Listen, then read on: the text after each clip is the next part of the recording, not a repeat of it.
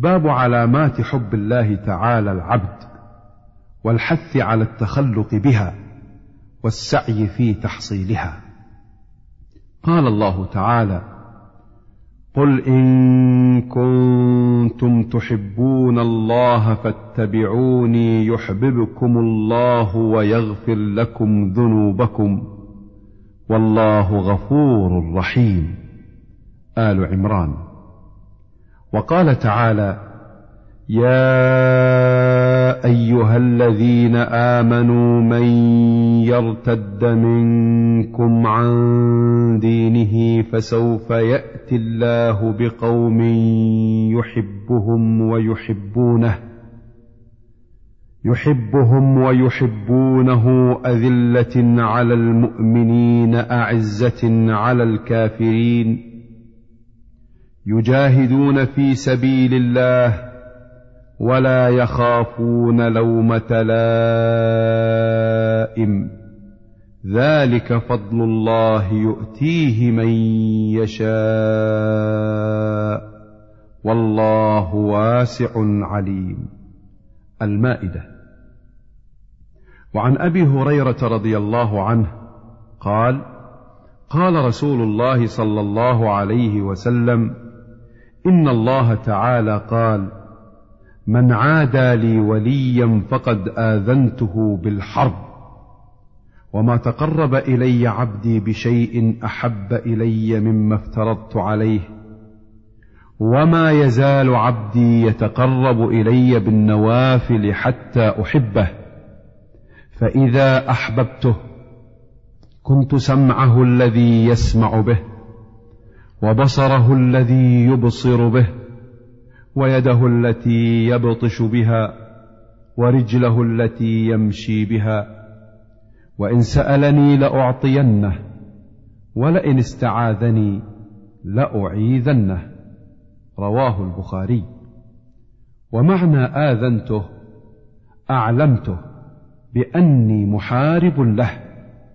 وقوله استعاذني روي بالباء وروي بالنون.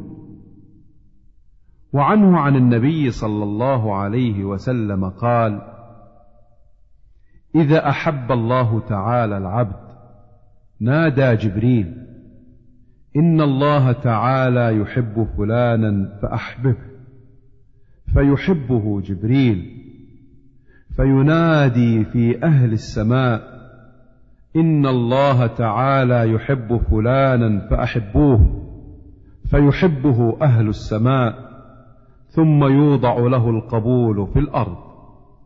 متفق عليه.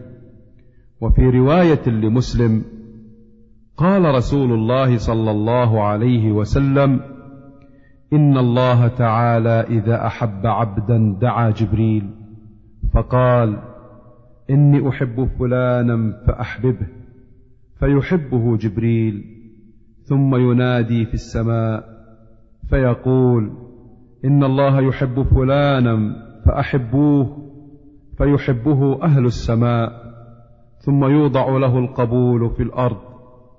وإذا أبغض عبدا دعا جبريل فيقول: إني أبغض فلانا فأبغضه، فيبغضه جبريل، ثم ينادي في أهل السماء: إن الله يبغض فلانا فأبغضوه، فيبغضه أهل السماء، ثم توضع له البغضاء في الأرض.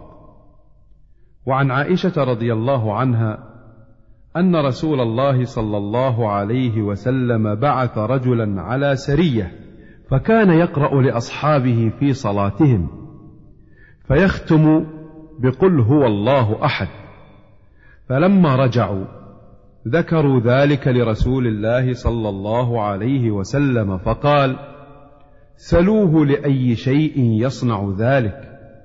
فسألوه فقال: لأنها صفة الرحمن فأنا أحب أن أقرأ بها. فقال رسول الله صلى الله عليه وسلم: أخبروه أن الله تعالى يحبه. متفق عليه.